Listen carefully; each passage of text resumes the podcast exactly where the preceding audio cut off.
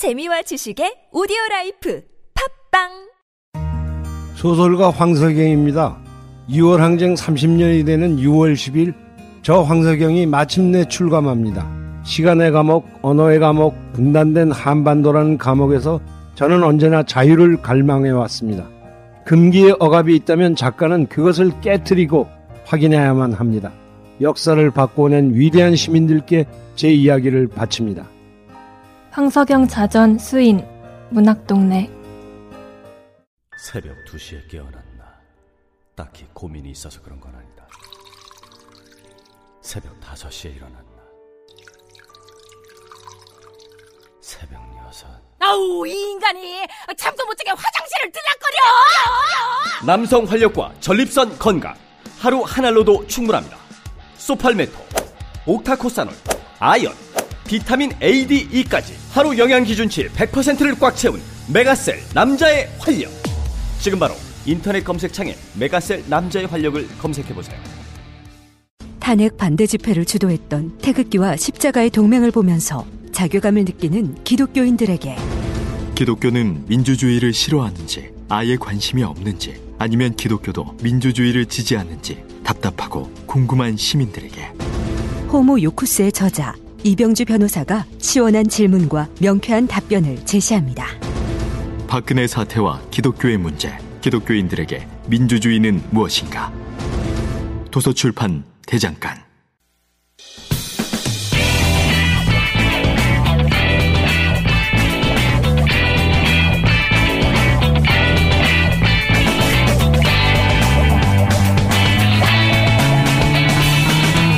김어준의 뉴스 공장.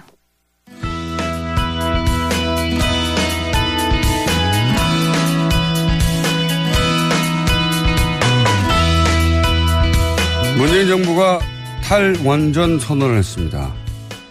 이 문제 전문가와 함께 짚어보겠습니다. 서울대 환경대학원의 윤순진 교수님 전화 연결되어 있습니다. 안녕하십니까, 교수님. 네, 안녕하세요. 네, 교수님은 오래전부터 이제 탈원전이 필요하다고 주장해 오셨는데, 어, 우리 정부가 처음으로 이제 탈, 탈원전 선언을 했습니다. 어떻게 평가하십니까? 어, 말씀하셨던 것처럼 저는 처음부터 일찌감치 이 문제에 대해서 탈원전의 필요성을 이야기했던 사람으로서 어, 너무나 감개가 무량했습니다.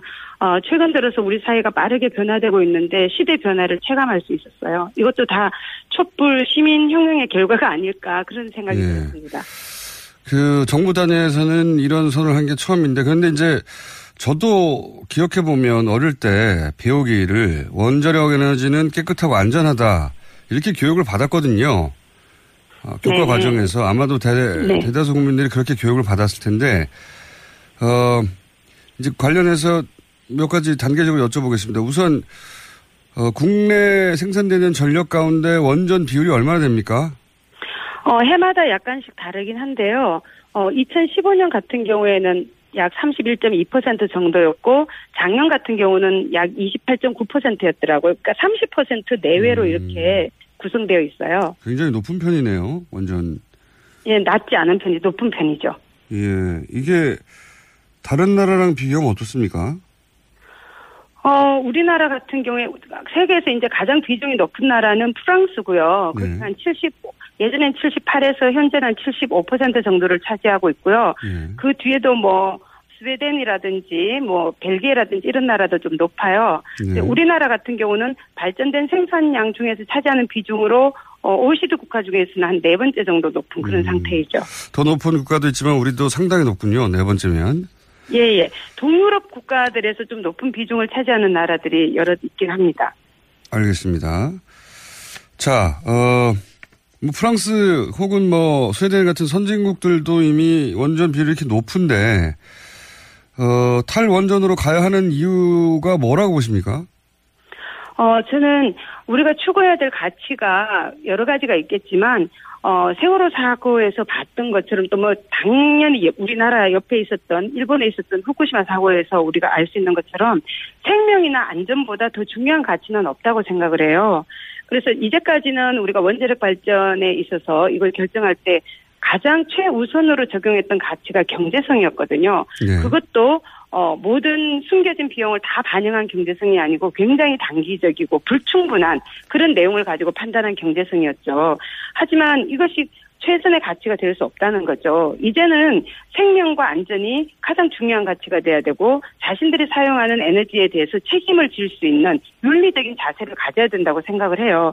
저는 그런 가치들이 어, 중요하기 때문에 그 가치를 실현하기 위해서는 원자력 발전이라는 것이 계속 유지되기는 어렵다고 생각을 합니다. 그리고 여기에는 물론 경제성도 포함되어 있습니다. 그 어, 안전의 문제, 윤리적인 문제, 어, 그리고 이제 폐기물도 사실은 굉장히 처리가 어렵고 그런 거는 이해가 네. 갑니다. 그런데 이제 네. 경제성의 문제를 가지고 지금까지는 원전이 사실은 승승장구해 왔다고 보는데 불충분한 경제성이라고 그걸 표현하셨어요. 예, 예. 그, 그런, 그런 말씀은 경제성도 생각만큼 높지 않다고 말씀하시는 것 같은데 좀 설명 좀 해 주십시오. 예, 이미 한국 수출입은행에서 벌써 발표한 자료에 따라서도요, 2000, 뭐, 30년, 40년이 되면 원자력 발전이 태양광 풍력보다도 경제성이 낮은 걸로 평가되고 있어요. 근데 어, 제가 말씀드렸던 불충분한 경제성이란 뭐냐면 어, 공장장님께서도 말씀하신 것처럼 사용 네. 해결료를 어떻게 처분할 수 있느냐. 그 네. 기술 자체가 지금 전 세계적으로 없습니다. 음. 그런 상황에서 이것의 경제성을 이야기한다는 자체가 저는 굉장히 말이 성립하지 않는다고 생각을 하고요. 음. 어, 그리고 또 지금 페루가 이제 어, 구리 원전 1호기에서 우리가 이제 폐로를 시작하게 되는데 폐로 기술 자체가 어, 우리에게 확보돼 있지 않아요. 그리고 음. 이게 정말 얼마나 오래 걸릴지 어떤 기술들이 어떻게 들어가야 될지 사실은 잘 알려져 있지도 않죠. 그리고 어, 더 문제가 되는 건 후쿠시마 사고에서 알 수 있는 것처럼 한 번의 사고는 너무나 많은 비용을 야기한다는 거예요. 그래서 이런 것까지 우리가 음. 다 포함하게 되면 정말 상상을 초월하게 되는 그런 어 굉장히 값비싼 그런 에너지원이 되는 것이죠. 음 그렇군요. 그러니까 지금 원전을 짓고 거기서 생산하는 비용만 따질 게 아니라 폐연료 처리하는 비용은 왜 안 따지고 그 기술을 확보하는 데 들어가는 비용은 왜 안 따지고 그리고 사고 시 비용이라든지 이런 네. 비용들은 전혀 감안되지 않았다.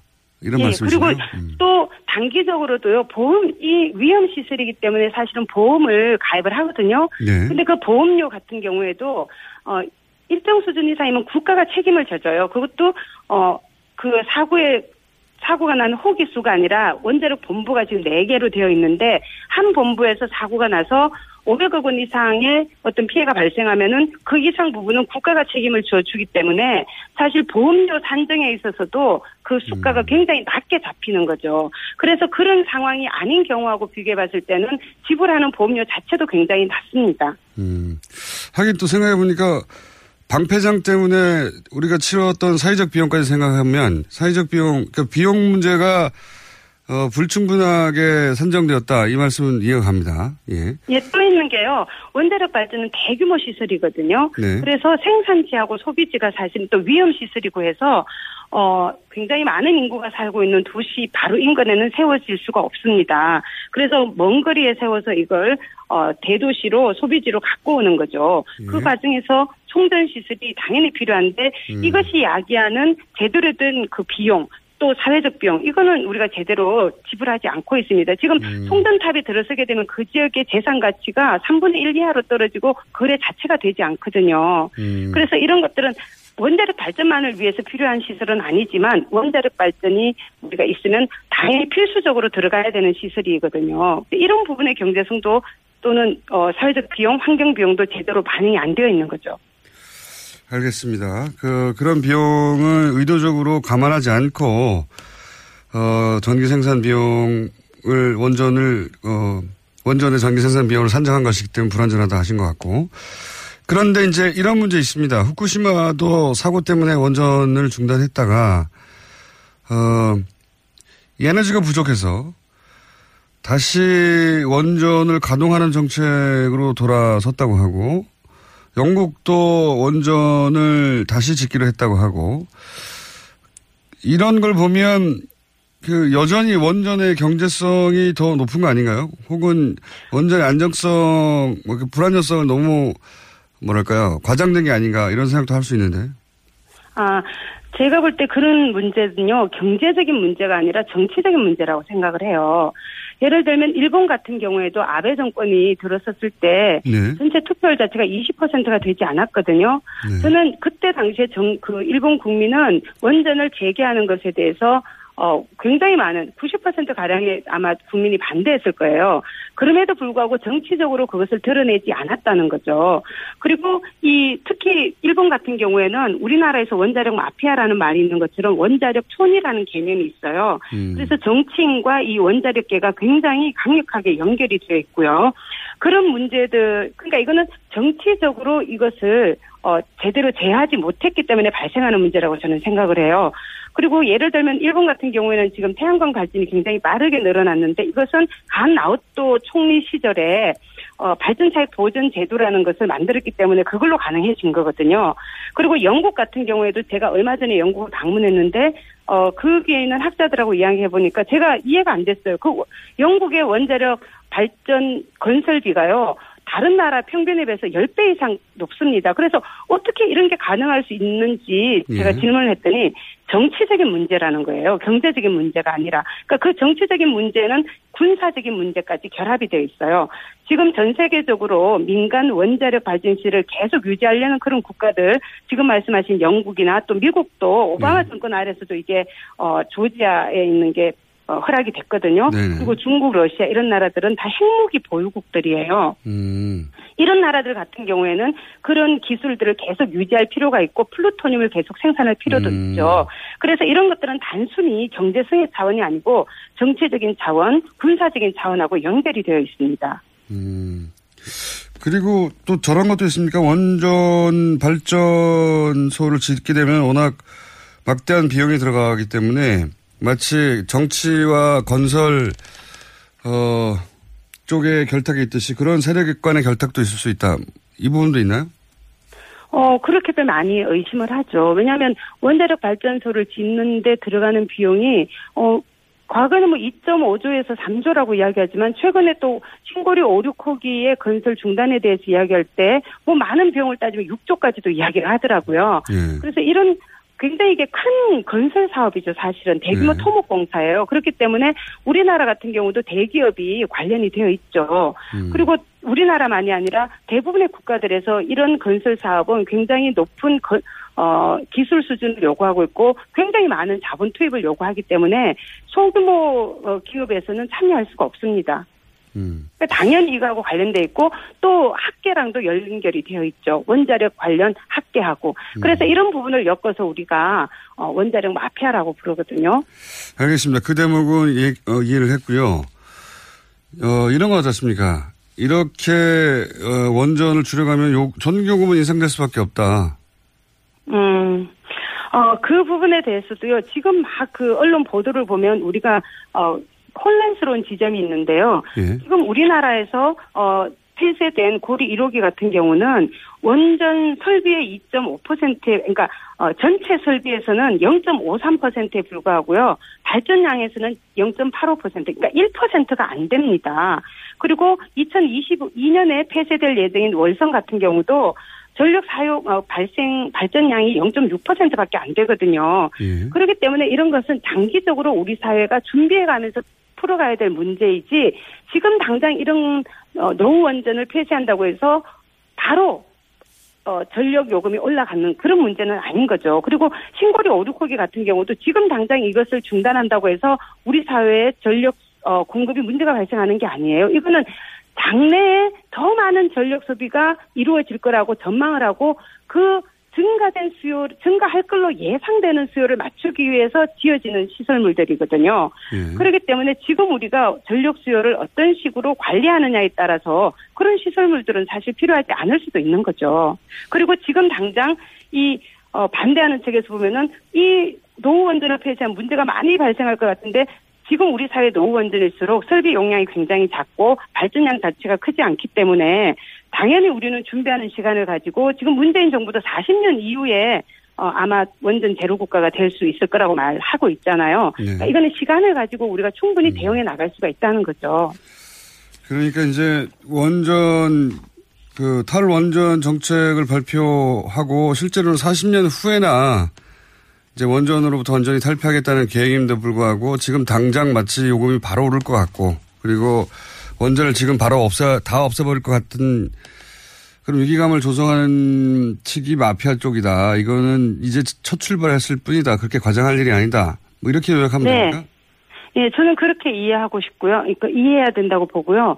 그리고 또 이거는 말씀하신 것처럼 장래에는 전력 요금이 인상이 돼야 될 거예요. 근데 그것은 단지 원자력 발전을 지금 뭐 폐쇄한다 이런 문제만이 아니라 지금 우리 사회 전력 요금 자체가 굉장히 그 사회적 비용이나 환경 비용을 전혀 반영하고 있지 않기 때문에 이 부분은 계속해서 어, 실질적인 비용이 반영되는 방식으로 변화돼야 된다는 이야기를 너무나 오랫동안 해왔습니다. 음. 특히 특히 이제 우리 사회에서는 굉장히 그 시민들조차도 혼란스럽게 생각하는 문제가 뭐냐면 전기 요금임에도 불구하고 일반 시민들은 전기세라고 요금 이야기를 해요. 그렇죠. 근데 사실 너무나 아이러니하게 우리나라의 전기 요금에는 세금이 거의 들어가 있지 않습니다. 음. 어, 이것도 하나의 서비스이기 때문에 부가가치는 들어, 부가가치세가 포함되어 있고요. 그 다음에, 어, 전력산업 기반 기금이라는 게 있기 때문에 그건 준조세 기금이거든요. 예. 어, 그게 우리가 내는 전력 요금의 3.71% 정도예요. 그래서 이런 걸 다 합해봤자 우리나라의 그 전력 요금 중에서 세금이 차지하는 비중은 8.8%밖에 안 되거든요. 근데 대부분의 OECD 국가들은 30%가 넘고 50%가 넘는 국가들도 있습니다. 독일이라든지 덴마크는 50%가 넘어요. 그런 나라에서는 사실 전기세라고 이야기할 수 있을지도 모르겠지만 우리는 아니거든요. 이거는 전력이라는 서비스에 대한 요금이에요. 상품인 거죠. 그래서 이거는 분명히 만들 때 어, 생산 비용이 들어가고 그 비용이 제대로 된 원가라든지 또는 사회 환경 비용을 반영하지 못한다면 이거는 바꿔야 되는 거죠. 알겠습니다. 전기세 체계는 다시 정비해야 된다는 입장이 하나 있으신 거고, 근데 그거는 원자료를 지금 줄여나가는 것과 당장 어, 연결되는 건 아닌 것이고, 지금 오늘 말씀의 핵심은 원전을 40년에 걸쳐서 줄여가자는데 당장 원전 때문에 요금이 바로 오르고 또는 뭐 전력 공급에 차질이 생길 것 같고 하는 건 다 과장이다. 이런 논의를 이제 막 네네. 시작해야 한다. 이런 말씀이시군요. 네네. 예. 네네. 오늘 말씀 여기까지 듣겠습니다. 감사합니다. 감사합니다. 네. 반론도 저희는 준비해서 들어보겠습니다. 지금까지 서울대 환경대학원의 윤순진 교수님이었습니다. 우리 주변에는 많은 슈퍼맨이 있습니다. 바로 공익 제보자입니다. 하지만 그들에게 세상은 따뜻하지 않았습니다. 조직을 저버린 배신자로 대했죠. 고맙다는 응원 한마디 듣지 못하고 어려움을 감내하고 있는 슈퍼맨들에게 이제 우리가 감사를 전해야 할 때입니다. 시민사회 지지 캠페인 어쩌다 슈퍼맨에 기부해 주세요. 아름다운 재단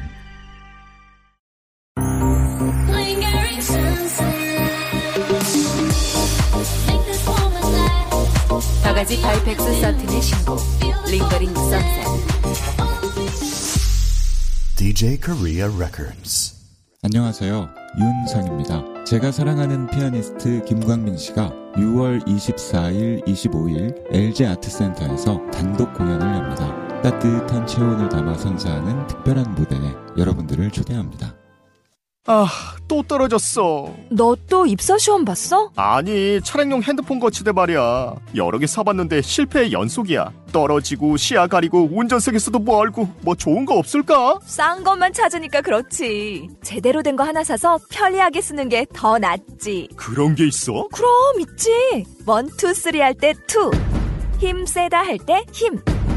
투, 힘. 투 힘? 두 배로 힘이 세다는 건가? 네이버 검색창에 투 힘을 검색해 보세요.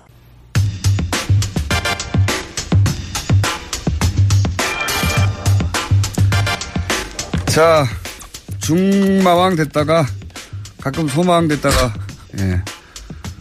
양지열 변호사님 나오셨습니다. 네, 안녕하세요. 예. 요즘 종편의 출연 횟수는 어때요? 과거에 비해서? 뭐 비슷비슷해요. 그래요? 뭐 특별히 달라진 것도 없고 일부 채널에 여전히 안 나가고 있는 것도 있고 못 나가는 건지 안 나가는 건지. 더 이렇게 쭉쭉 성장해 나가지 못하고 있습니까? 그 사람이 몸에 한계가 있잖아요. 아, 시간 한계. 그러면 단가가 올라갔나요? 아니. 일단 TBS에서 안 올려주고 있어서 여기서 올려주시면 제가 네. 다른 데 가서 주장을 좀 해볼게요.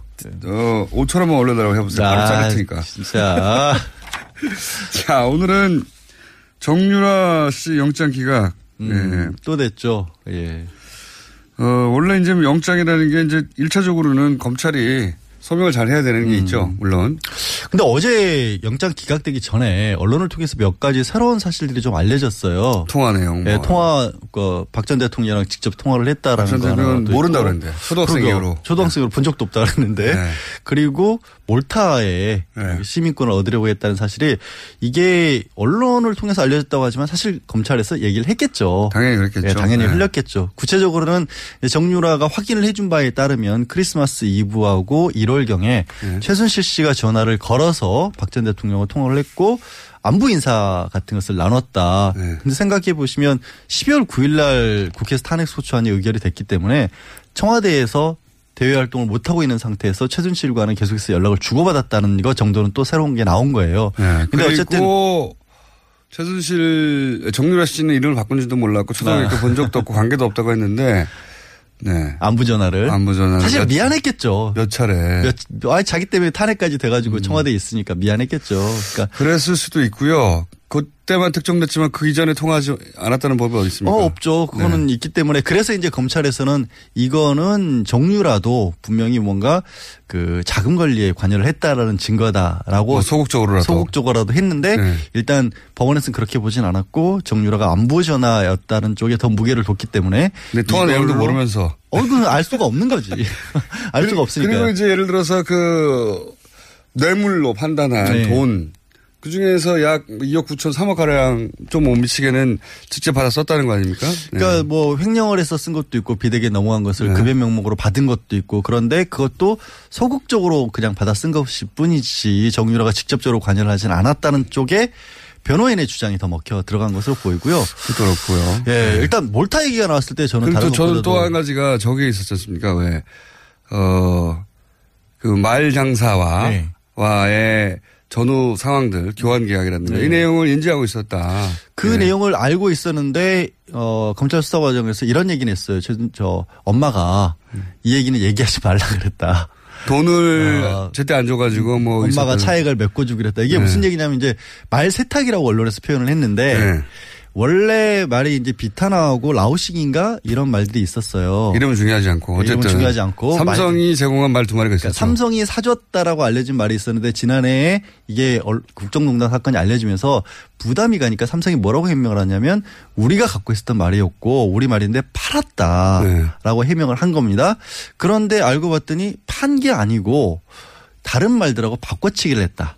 그러니까 네. 뭐 블라디미르라는 그 네. 어마어마한 세계적 명하고 바꿔치기를 했고 오히려 그 말이 더 비쌌기 때문에 그 차액을 네. 최순실 씨까지 동원을 해서 줬다 주기로 했다라는 그런 이메일 주고받은 내용이 나왔거든요. 그러니까 이제 이게 말 세탁이 저희가 여러 번 다뤘기 때문에 네. 간단 요약하면 말 삼성이 소유했던 말 두 마리를 말 장사한테 주고 주고 돈을 받았어야 되는데 돈을 받지 않고 최순실 씨는 더 비싼 말을 사는데 요 두 말 삼성이 소유했던 네. 두말 가격을 뺀 차액만 내는 것으로 그렇죠. 그러니까 삼성이 이 두 말 가격을 최순실 씨한테 준 것이기 사실상 때문에 준 거죠. 예. 그러니까 말을 그러니까 이용한 돈 세탁이라고 봐야겠죠. 정확하게. 그러니까요. 뇌물이다. 뇌물이다라고 했는데 말은 맞죠. 이렇게 됐다면 교환 계약이. 근데 그게 아니라는 게 또 이제 삼성 측의 어제 이제 나온 주장이죠. 이야기인데. 뭐냐면 우리는 우리가 끝까지 갖고 있었고 최순실이 준 게 아니고 말을 그래서 문제가 되니까 돌려받았다. 네. 매매 계약을 해지라고. 돌려받았다는 걸 보면 우리 원래 우리 말이었다는 게 입증되는 거 아니냐. 그렇죠. 우리 말이니까 우리가 예. 계약을 해지하고 돌려받아서 한 마리는 한국에 들여왔고 한 마리는 독일에 지금 말 관리하는 목장에 맡겼다. 그런 말을 주장하려면 이런 입증이 돼야 돼요. 제가 보기엔. 저는 굉장히 웃기는 해명이라고 보거든요. 왜 웃기냐면 그때 말을 두 마리를 그 말장사한테 팔았다는 거 아닙니까? 네. 그러면 말장사가 바로 입금한 입금 내역. 입금 내역을 음. 예, 그 수십억짜리 말을 말 주고 나서 돈을 안 받았다는 거 말이 안 되잖아요. 바로 그것도 일단 삼성에서는 그때 당시 매매 계약서도 가지고 있고 그 계좌 이체 내역 같은 것도 가지고 있다라고 해요. 네. 근데 그건 당연한 거 아니에요? 그 그러니까 그래서- 삼성이 삼성이 사서 가지고 있다가 삼성이 하다가 말이라고 하는 게 뭐 이렇게 옮겨가는데 주인 옮겨가는데 뭐 이거는 법적으로는 가축이기 때문에 동산이라고 하거든요. 동산 네. 부동산 할 때 가지고 있는 사람이 임자인 거예요. 거기는 네. 무슨 등기부등본이 필요한 건 아니잖아요. 자동차 뭐 집처럼 그냥 당신이 가지세요 하면 끝나는 거거든요. 기본적으로 그걸 도로 찾아와서 내가 가져왔기 때문에 원래부터 삼성 거였다고 얘기하기는 좀 빈약해 보이는데 아, 되게 궁색하죠. 그리고 더군다나 더 궁색한 부분은 그게 무슨 결정적인 것처럼 주장했는데 그 궁색하다고 보고요. 그 교환 계약을 맺었다는 부분이 이제 치명적인 거 아닙니까? 그, 그러니까 교환 계약이라고 하는 것은 삼성 말은 줬고 삼성이 그 말장사한테 근데 돈을 안 받고 안 받고 새로운 말을 새로운 말을 가져오면서 차액만 지불했다. 음. 이 교환 계약인데 삼성 여기 대해서 뭐라고 그랬냐면 이건 최순실 씨 혼자 한 일이다. 자기를 속였다. 그렇죠. 그러니까 삼성은 계속해서 우리는 정상적으로 승마 지원 사업을 했는데 최순실이라는 사람이 독일에서 일방적으로 이런 일을 그 말을 꾸몄다. 자기가 소유하려고 그렇죠. 말장사하고 싸워싸워 했다는 거거든요. 근데 그게 정말. 이해가 안 가는 게 네, 말도 안 되는 거죠. 말도 안 아니 뭐 정말 몇천 원짜리도 아니고 무려 30억 원이라고 불리우는 세계적인 말이고 네. 이 말은 왔다 갈때 갔다 갈때 주인이 바뀔 때마다 말 전문 잡지에 기사로 다뤄질 만한 맞습니다. 말이거든요. 이번에는 주인이 누구다 하고 기사가 예. 나와요. 그런 정도의 말인데 그게 왔다 갔다 했는데 그거를 모르게 할 수가 있나요? 게다가 말이죠. 최순실 씨 혼자는 교환 계약을 맺을 수가 없어요. 말. 말 장사가 동의해 줘야 돼요. 근데 삼성의 주장대로라면 말 장사가 한국 아줌마에게 이 30억짜리 말을 넘기기 위해서 같이 짰다는 거죠. 같이 짜고 삼성을 속였다는 거예요. 그럼 그러면 일단 그걸 하려면 횡령죄로 고소를 해야 돼요, 이 사람을. 게다가 국제사기로. 더 웃긴 거는요. 생각해 보십시오. 최순실 씨는 그렇게 할 이, 이유가 있어요. 비싼 말을 가져와야 되니까 좋은 말을 가져와야 되니까. 차액을 주고. 네. 근데 이 말장사는 무슨 일이 있습니까? 삼성을 속이는 리스크를 지며 앞으로 삼성과의 거래가 다 끊길 위험을 안고 웃돈 얹어준다. 그말 어째서 말 저쪽에 갔는데요? 말이 안 되잖아요.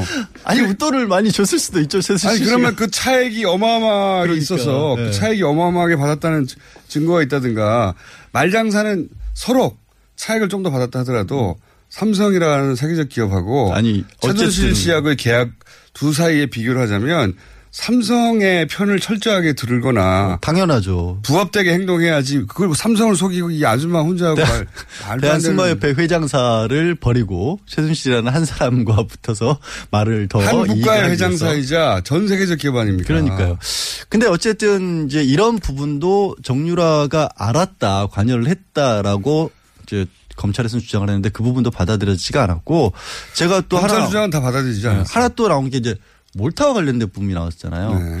몰타라고 하는데 이탈리아 밑에 있는 섬나라 조그만 네. 여섯 개인데 거기 시민권을 얻으면 EU 시민권을 얻으니까 그렇죠. 굉장히 편하거든요. 어느 나라 갈수 있지. 그래서 이제 돈이 정말 아, 많으신 분들은 그 시민권 많이 따요. 한 12억 드리면 할 수 있다고 그래요? 그러더라고요. 투자이민도 할 수 돈좀 있고. 빌렸어요. 여행 다니기 그러니까 좀, 출연료를 TV에서 올려주시라고요. 여행, 여행 다니기 좀 편하게. 근데 그 얘기도 어쨌거나 정유라 씨가 직접 손으로 써서 보낸 편지에 들어있었다라는 것까지 나왔는데 그래서 저도 그게 사실이면 실제 가능성이 있다. 이게 그렇죠. 정상적으로 투자 이민을 하는데 12억 정도가 드는 거기 때문에 급박한 상황에서 하게 되면 훨씬 많은 돈이 들 수도 있고 그러면 정유라가 직접 관리하는 돈도 있었을 것이다라고 생각을 했는데 네. 이것도 알고 보니 그냥 어떻게 보면 적극적으로 정유라 씨가 알아본 게 아니라 이런 얘기를 들었다라는 정도로밖에 안 적혀 있었다는 거예요. 그 안에. 예, 아니, 그- 그럼 들었다지. 감옥에 안 앉아 있는데. 그러니까 그가 그러니까 그 얘기를 들었다는 건 그런 걸 물어봤다는 거 아닙니까? 근데 이제 직접적으로 접촉을 해왔다는 건데 하여튼 검찰은 주장을 하기를 그거는 도주하려고 시도를 했던 거다라고 주장을 했는데 법원이 안 받아들인 건데 제가 봤을 때는 검찰이 약간 큰 그림을 잘못 그린 게 아닌가 싶어요. 어떤 부분에서? 정유라라는 사람이 지금 보면 관련된 사람이 정유라가 있고 최순실 박 전 대통령 이재용 부회장 그리고 학사비리와 관련해서 뭐 최경희 전 총장 이런 네. 사람이 쫙 있잖아요. 그럼 이런 조직 체계도를 그려놓고 봤었을 때 우리 왜 사건이 큰 게 일어나면 누구는 이런 역할을 맡았고 누구는 이런 역할을 맡았고 다 네, 그리지 않습니까? 종범 뭐. 거기서 정유라의 위치를 어디다 놔야 될까요? 그 종범으로 봐야 되죠. 아니요. 그게 하면 잘못된 것 같아요. 그래요? 저는 맨 꼭대기에 놔야 된다고 봐요. 보스. 정유라 씨의 욕망과 성격과 그걸 맞추기 위해서 나머지가 움직였다? 모든 사람이 다 일을 한 거죠. 아니 생각해봐요. 아, 새로운 신선한. 접근이었습니다. 대통령이란 직함, 엄마라는 직함, 삼성 부회장이라는 직함을 떼놓고 보면 그 모든 사람들이 움직인 건 사실 정유라를 위해서 일을 해준 거예요. 정유라 말 사주고 학교 말 사주고 보내려고. 학교 보내주고 하려고 올림픽 출전해서 금메달 해줘. 아니 무슨 일이 아니라니까요. 아니, 신선한 접근인데, 예. 네. 다소 일리 있습니다. 아, 그래서 예. 법적으로 따지면 그러면 이게 뭐냐면 딱 보스들은 이런 거죠. 구체적인 사항을 지시하진 않지만 내가 필요한 것은 무엇인지 정도를 아, 그래서 알려주는 거예요. 그림을 그릴 때 정유라 씨를 꼭대기에 놔요. 꼭대기에 넣고 다 지시한 사람으로 그래서 교사범으로 접근을 해야 돼요. 교사범으로. 그런데 아니. 정유라 씨가 서른만 됐어도 그 자리에 놓을 수 있을 것 같은데. 아니. 10대 후반부터 시작된 거 아닙니까, 이게. 아, 근데 그게 그렇게 본인은 원하지 않고 떠밀렸다고 하지만 이런 거죠. 예를 들어서 아까 그 말 있잖아요. 네. 수사를 할 때 교사범으로 접근하면 어떤 방법으로 물어봐야 되냐면 그 말을 바꾸는데 전에 비탄하란 말 원래 처음에 삼성에 사줬던 말이 싫었어요? 그럼 아 나 그 말이 사실 내가 타기에는 좀 컸다거나 아, 싸구려라 싫었다. 정유라 씨의 의사가 다 이런 범죄에 화- 어, 반영되고 움직일 수 있게끔 나왔다. 그게 나오면 교사범으로 접근을 해야 돼요. 그러면 이게 오히려 제가 보기엔. 말이죠. 양질 변호사님이 검찰이 되면 음. 신선한 접근으로 칭찬받고 다 기각될 것 같아요. 아, 가능하다니까요. 아니, 그림으로는 가능하지만 정유라 씨가 10대 후반인데 대통령을 그럼 교사했다 이렇게 아, 그러니까 그 교사의 음. 의미가 네. 내가 원하는 바를 이루기 위해서 이렇게 했다는 거죠. 엄마를 통해서. 딸의 딸의 욕망을 엄마가 그렇게 그렇죠. 그 뭐랄까요 대통령을 동원한 거죠. 동원하여서까지도 만족시켜주고 싶은 엄마가 교사범이 되는 게 맞는 거죠. 총책이죠. 총책 엄마는, 엄마는 총책이고 실제 보스는 정유라는 거죠. 사이코 드라마에서는 그렇게 재현할 수 있을 것 같은데 무대 위에서는 네. 제가 보기엔 정신치료를 위해서는 법정에서는 안 될 것 같고 제가 오죽 답답하면 제가 이런 얘기 하겠어요. 제가 볼 때 이 기각의 가장 큰 문제는 제가 보기에는 최순실 게이트가 더 이상 수사할 필요 없을 정도로 이미 특검에서 충분히 수사되었고 법정에 가 있는 혐의들만 제대로 밝히는 것으로 충분히 끝났다라고 판단하느냐 아니냐의 문제인 것 같아요 저는. 선을 거기까지 이제 그만하자. 이 정도에서 네. 마무리 짓자. 지금 그 영장 실질심사 판사님은 법대로 했다. 자신이 알고 있는 법대로 엄정하게 했다라고 할 수 있을지 모르겠으나 법이라는 게 무주 속에 진공에 존재하는 게 아니잖아요. 그러면 그 시대가 어- 어느 시대인지 뭘 해결해야 되는 게 우선 과제인지 역사의식도 있고 시대의식이 있으면 아직 끝나지 않은 사건이다. 이 사건의 실, 왜냐면 특검도 굉장히 부족하게 끝났잖아요. 사실 이게 김 빠진다고 하잖아요. 이렇게 돼버리면 사실은 이게 정말로 이 사건 자체가 잘못된 거냐 아니면 어 정유라가 특혜 받은 게 죄가 안 된다라고 생각하면 여태까지 이제 반대 목소리 내는 사람들 있지 않습니까? 네. 그런 사람들에게 엄청난 명분을 줘버리는 것이 될 수도 있거든요. 그리고 말씀드린 것처럼 선이 여기서 끝나버린다는 부분도 있기 때문에 그러니까요. 새로운 어떤 것들을 아예 파헤칠 의지가 없게 돼버릴 수도 있어요. 검찰 입장에서. 그러니까 이 판결, 이 기각이 법 전에 문구와는 덜을 맞을지 모르겠지만 이 시대 상황, 시대 정신, 이 시대적 필요하고는 굉장히 어긋나는 판결이다. 그래도 네. 이제 법원 파- 법원을 탓하는 쪽으로까지는 가지 않았으면 그분, 좋겠어요. 이분이 우지 혼자 사시는 분이 아니잖아요. 내가 법전 쫙 봤는데 아니야! 라고 하면 법의 관점에서만 보자면 네. 맞을지 모르겠지만. 그러니까 영장 판사 입장에서는 어쩔 수 없는 부분인 것도 있는 거죠. 그러니까 조금 더 어떻게 보면 소명을 좀 했어야 되는가 싶어요. 그러니까 이게 검찰에서. 검, 검찰의 소명의 부족이라고도 어, 따질 수 있지만 판사가 영장 실질 심사 이런 이런 사건일 경우에 이 사건이 어떤 사건입니까? 근데 그 과연 사람- 과연 그렇다고 이제 법원에서 그런 정치적 상황까지 고려를 해가면서 판단해야 정치적 상황이? 아닌 것이죠. 이거는 역사적 상황 인식인 거예요. 그 그러려면. 이제 최소한 아까 얘기했던 것처럼 정유라가 정말로 박 전 대통령과 통화를 했었을 때 정유라는 안보라고 얘기를 하지만 그래도 뭔가 다른 얘기들이 조금이라도 있었다. 판사가 그런 걸 요구할 수는 있어요. 그러니까 이 부분이 더 부족하다. 불가능한 걸 요구하는 거거든요. 그거는 실제 이제 흩어져 버린 사라져 버린 녹취하지 않았으면 없어질 당시의 대화를 어떻게 음. 찾아냅니까? 못 찾아내죠. 아니면 뭐 범죄 수익 은닉이라는 부분이 좀 법적으로 어려운 것 중에 하나가 일단 범죄 수익이라는 게 어느 정도까지는 더 소명이 돼야 되는 부분도 있는데 이게 범죄인지 아닌지는 아직 이제 다투기 시작했다는 부분. 그 법은 엄정해야 되고 예. 누구 모두에게 그 어, 형평에 맞게 진행돼야 하긴 하지만 저는 이 영장 실심사의 판결에 아쉬움이 많다. 그러니까 많다. 보스로 봤으면 안 그럴 수 있다니까요. 그거는 턱도 없고 택도 없다고 봅니다. 아. 자, 그래서 양지열 변호사님, 변호사님으로는 그렇게 잘 나가지 않고 있다고. 무슨 또 그런 엉뚱한 우리 회사 막 지금 영업방해예요. 왜 그러세요? 양지열 변호사였습니다. 감사합니다. 네, 고맙습니다.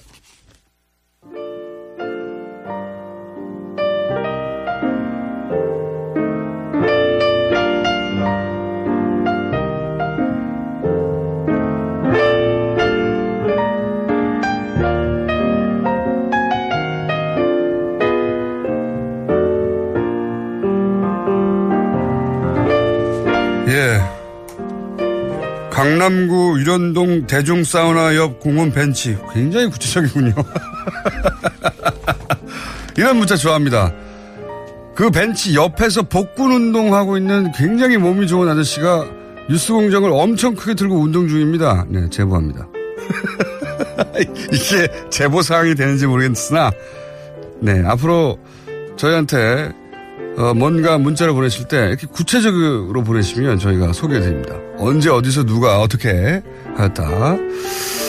자, 앱도 있고 카카오도 있고 페이스북도 있고 그리고 문자도 있습니다. 어, 아, 참, 불친절한 에이스 코너라는 거 말씀 안 드렸네요. 네. 그리고 한겨레 21의 송채경화 기자가 CBS 박재홍입니다에 등장했네요. 아니, 바빠서 안 된다더니 거길 갔네? 후회했겠죠. 내가 왜 간다을까? 네, 후회하다가 거기 게 아닐까. 자, 탈핵 문제를 다뤄달라. 제작진이 인식이 너무 낮다. 항의 문자가 왔었네요. 그런데 어떡하죠? 방송을 해버렸는데 저희가? 네, 아마 방송을 듣기 직전에 하시는 문자인 것 같습니다. 이혜훈 의원의 나라 걱정 코너 어디 갔냐 질문이 많아서 네 말씀드리자면 바른정당 경선 기간이라서 예, 다른 후보들에게 에, 기회를 주기 위해서 형평성 차원에서 한 주 건너뛰지만 이혜원 의원도 같은 방식으로 릴레이 인터뷰를 이번 주 내에는 합니다. 네, 여기까지 하겠습니다.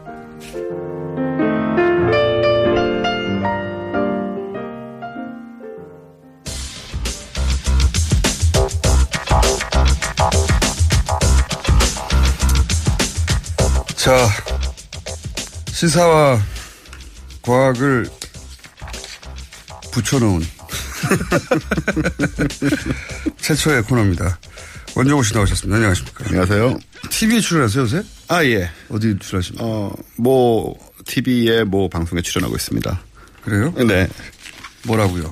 어, 그, 과학자들 모여가지고요. 네. 저 과학자도 아닌데, 시사, 정, 뭐, 사회상 얘기하는 그런 프로그램에 매주 출연하고? 있죠. 오. 공중판 아니고요. 케이블에서? 네. 살, 어, 살림이 도움됩니까? 별로 안 됩니다. 자, 이게 다 뉴스 공장 때문이 아니겠는가. 네. 그렇죠? 작가님이나 PD님이 들, 들으셨겠죠. 듣다가. 아, 원래 저희 팟캐스트 팬이라고 하시더라고요. 의외로 뉴스 공장이 생각보다 좀. 자, 시끄럽고요. 예. 오늘 주제는 뭡니까? 제가 지금 7분 40초가 남았네요. 네. 빨리 해보겠습니다. 원래 뭐 시간이 3분만 남아도 할 수 있잖아요. 네, 이건 기록인 것 같아요. 오늘은 이제 요즘 사람들 사이에 자주 거론되는 천체가 하나 있어서 네. 이 천문학이나 과학에 관심이 없는 사람들조차도 이 특정 천체를 계속 입에 오르내리고 있어요. 네. 그 천체는 바로 달입니다. 달이요? 요즘은 특히 님자를 붙여서 달림이라고 많이 부르고 있죠. 네, 근데요. 네. 전통적으로 우리는 햇님, 달님, 별님해서 천체들의 존칭을 붙이는 문화가 있지 않습니까? 네. 이제 그 재현이 되고 있는데 그래서 오늘은 이 달림에 대해서 알아보는 천문학 시간을 갖도록 하겠습니다. 천문학 시간요? 네. 일단 우리 지구가 속한 태양계에는 많은 위성들이 있죠. 네. 뭐 목성, 토성, 천왕성, 해왕성 이런 데는 수십 개씩 있고요. 네. 어, 화성에도 조그만 게 둘이 있고. 근데 우리 달림은 아주 특별합니다. 우리는 하나만 있어요. 예. 왜 특별하냐면 엄청 커요. 엄청 크고 이게 지구에서 떨어져 나갔다는 소리 있죠. 네. 그렇죠. 그 얘기도 들을 건데요. 어, 지름이 지구의 4분의 1이나 됩니다. 네. 그러니까 화성 같은 경우에는 지름이 지구 절반인데 화성의 위성은 지름이 몇십 킬로미터밖에 안 되거든요. 네. 그러니까 무지막지하게 큰 어, 달인 것이죠. 명왕성보다도 큽니다. 네. 그래서 굉장히 환합니다. 네. 이제 지구의 달림만 왜 유독 큰 것일까 생각해 보면 달림이 생겨나게 된 유래와 관련되죠. 네. 어, 이 과정이 어떻게 됐냐면은 태, 양계 형성 초기에 지구는 생명이 살 수 없는 불덩어리였습니다. 네. 그야말로 이제 헬조선, 아니, 헬, 헬조선. 헬지구, 네. 헬지구, 헬지구였는데 그때 혁명적인 사건이 일어나죠. 네. 이 화성만한 거대한 천체가 헬지구에 충돌을 하는 겁니다. 네. 그래서 어이 뒤엉켜 버렸어요. 떡져 버렸어요. 네. 뭐 예, 예만 하세요? 이렇게. 아니, 빨리 끝나고 가시기를 뭐 바라시는 거예요, 지금. 지금 감이 안 잡혀가지고 일단 계속 그, 해봐요, 한번. 그 충돌로 인해 떨어져 나온 땅덩어리가 뭉쳐서 우리 달림이 된 겁니다. 네. 그래서 다른 행성의 달에 비해서 훨씬 크고 밝고 그래서 달림은 우리 지구의 형제다. 이런 얘기를 드리는 거예요. 그런데. 예. 그런데. 거기까지는 알겠어요. 그럼 완전한 과학 아닙니까, 막. 예. 예, 과학입니다. 예. 네. 뭐 어떻게 해야 되죠? 흰 소리 어디서 나오는 거예요, 지금, 근데. 요, 요거를 그 팔짱 껴 그렇게 듣고 싶- 있으시면 감동이 안 와요, 지금. 지금 바빠가지고 제가 막. 지금 내가 어디서 웃을까 계속 째려보고 있는 거예요, 예. 자, 근데, 어? 달에 나쁜 이미지가 있긴 해요. 예? 나쁜 이미지요? 예, 왜 특히 유럽에서. 이- 이건 지금 달 자체에 대한 연구군요, 과학적으로. 과학적으로 연구하는데 잘 들으시면 예. 포인트가 많은데 지금 놓치고 계세요, 다. 오케이. 예. 달에 나쁜 이미지가 있어요.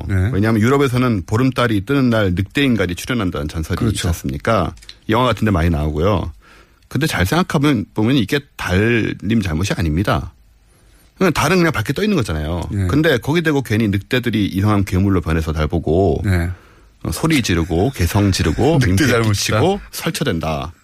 이게 전적으로 늑대들 문제인데 지금 늑대들 문제다. 그걸 달님에게 전가시키는 건 곤란한 일이죠.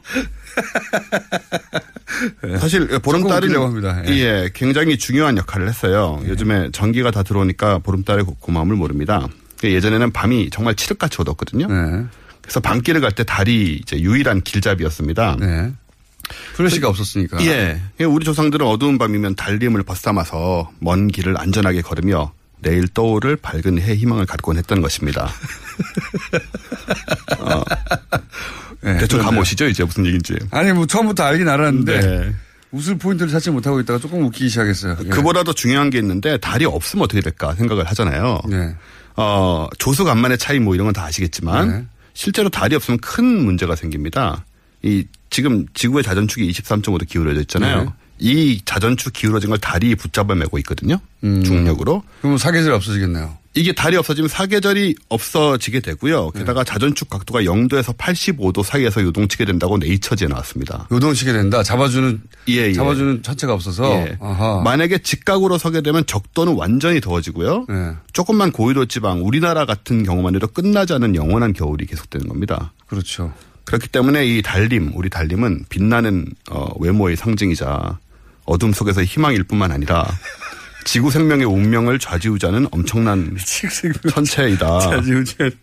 그런 말씀을 드리려고 제가 나온 거고요. 예. 어, 그래서 이게 헬 지구의 불덩어리와 어, 충돌의 거대한 혁명 속에서 탄생한 밝고 커다란 달림. 이렇게 우리의 생명과 재산, 미래를 책임지고 밝히는 존재로 빛나야겠다. 어, 이런 천문학 얘기를 드리려고 나왔습니다. 굉장히 어설픈 준비였다고 봅니다. 굉장히 어설픈 준비였다고. 제가 보기엔 공장장님이 마음의 준비가 안 돼 있었어요. 앞에 양절 변호사님과 싸우느라고 응? 웃을 준비가 안 돼 있었어요. 달, 예. 크기가 얼마였다고요?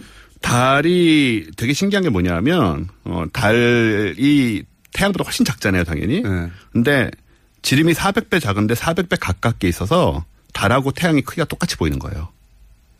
아, 400배. 예. 그건 신기하네요. 요거 진짜 이상한 우연인데요. 진짜 우연이네. 이것 때문에 계기일식이 가능한 크기는 것이고. 400배 작은데 네. 거리차가 400배여서 딱 그- 거의 똑같이 보인다. 그렇습니다. 아, 그 신기하네. 이게 생각해보니까. 태양계 내에 지금 행성들의 160개가 넘는 위성들이 있습니다. 네. 이 위성들 중에 모 행성과 이런 관계에 있는 위성이 하나도 없어요.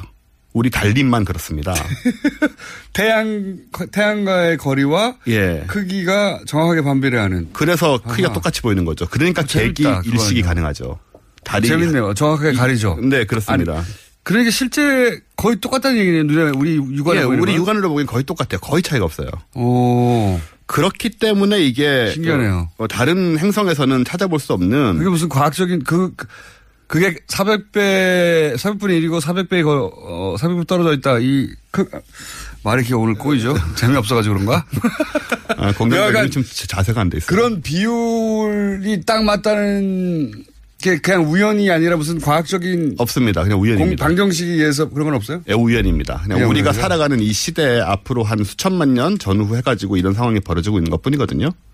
음. 또 어쨌든 간에 굉장히 흔하지 않은 현상이고 그래서 이제 문화가 해하고 동등하게 밤의 달을 이제 얘기하는 그런 문화가 생긴 거죠. 음, 만약에 크기가 훨씬 더 작았으면은 달이 아주 조그맣게 보였을 테니까. 예, 그, 런 문화가 안 생기죠. 해님 달님이 안 됐겠네요. 안 되죠. 그 음양 이런 문화도 안 생겼을 것이고 음양 오행설도 안 생겼을 것 같아요. 안 생겼을 겁니다 아마. 네. 그래서 아무튼 중요한 거는 달림이 이렇게 중요한 존재고 그래서 우리가 굉장히 잘 보존해야 된다는 얘기를. 달을 어떻게 보존해? 가서 훼손할 수도 있으니까요. 조심해야 된다는 그런 얘기를 드리려고. 그러니까 달 부동산 판 사람이 생각나네요. 그런 사람도 있죠. 네. 그런 거 하지 말고 잘 보존하자. 네. 임기 끝날 때까지. 말도 안 되는 오늘 준비가 제대로 안 됐다 봅니다. 지금까지. 어, 허탈한 웃음과 함께 원정우 씨였습니다. 감사합니다. 감사합니다. 저는 김원준이었습니다. 내일 다시 뵙겠습니다. 안녕. Let me see what spring is like on Jupiter and Mars. In other words,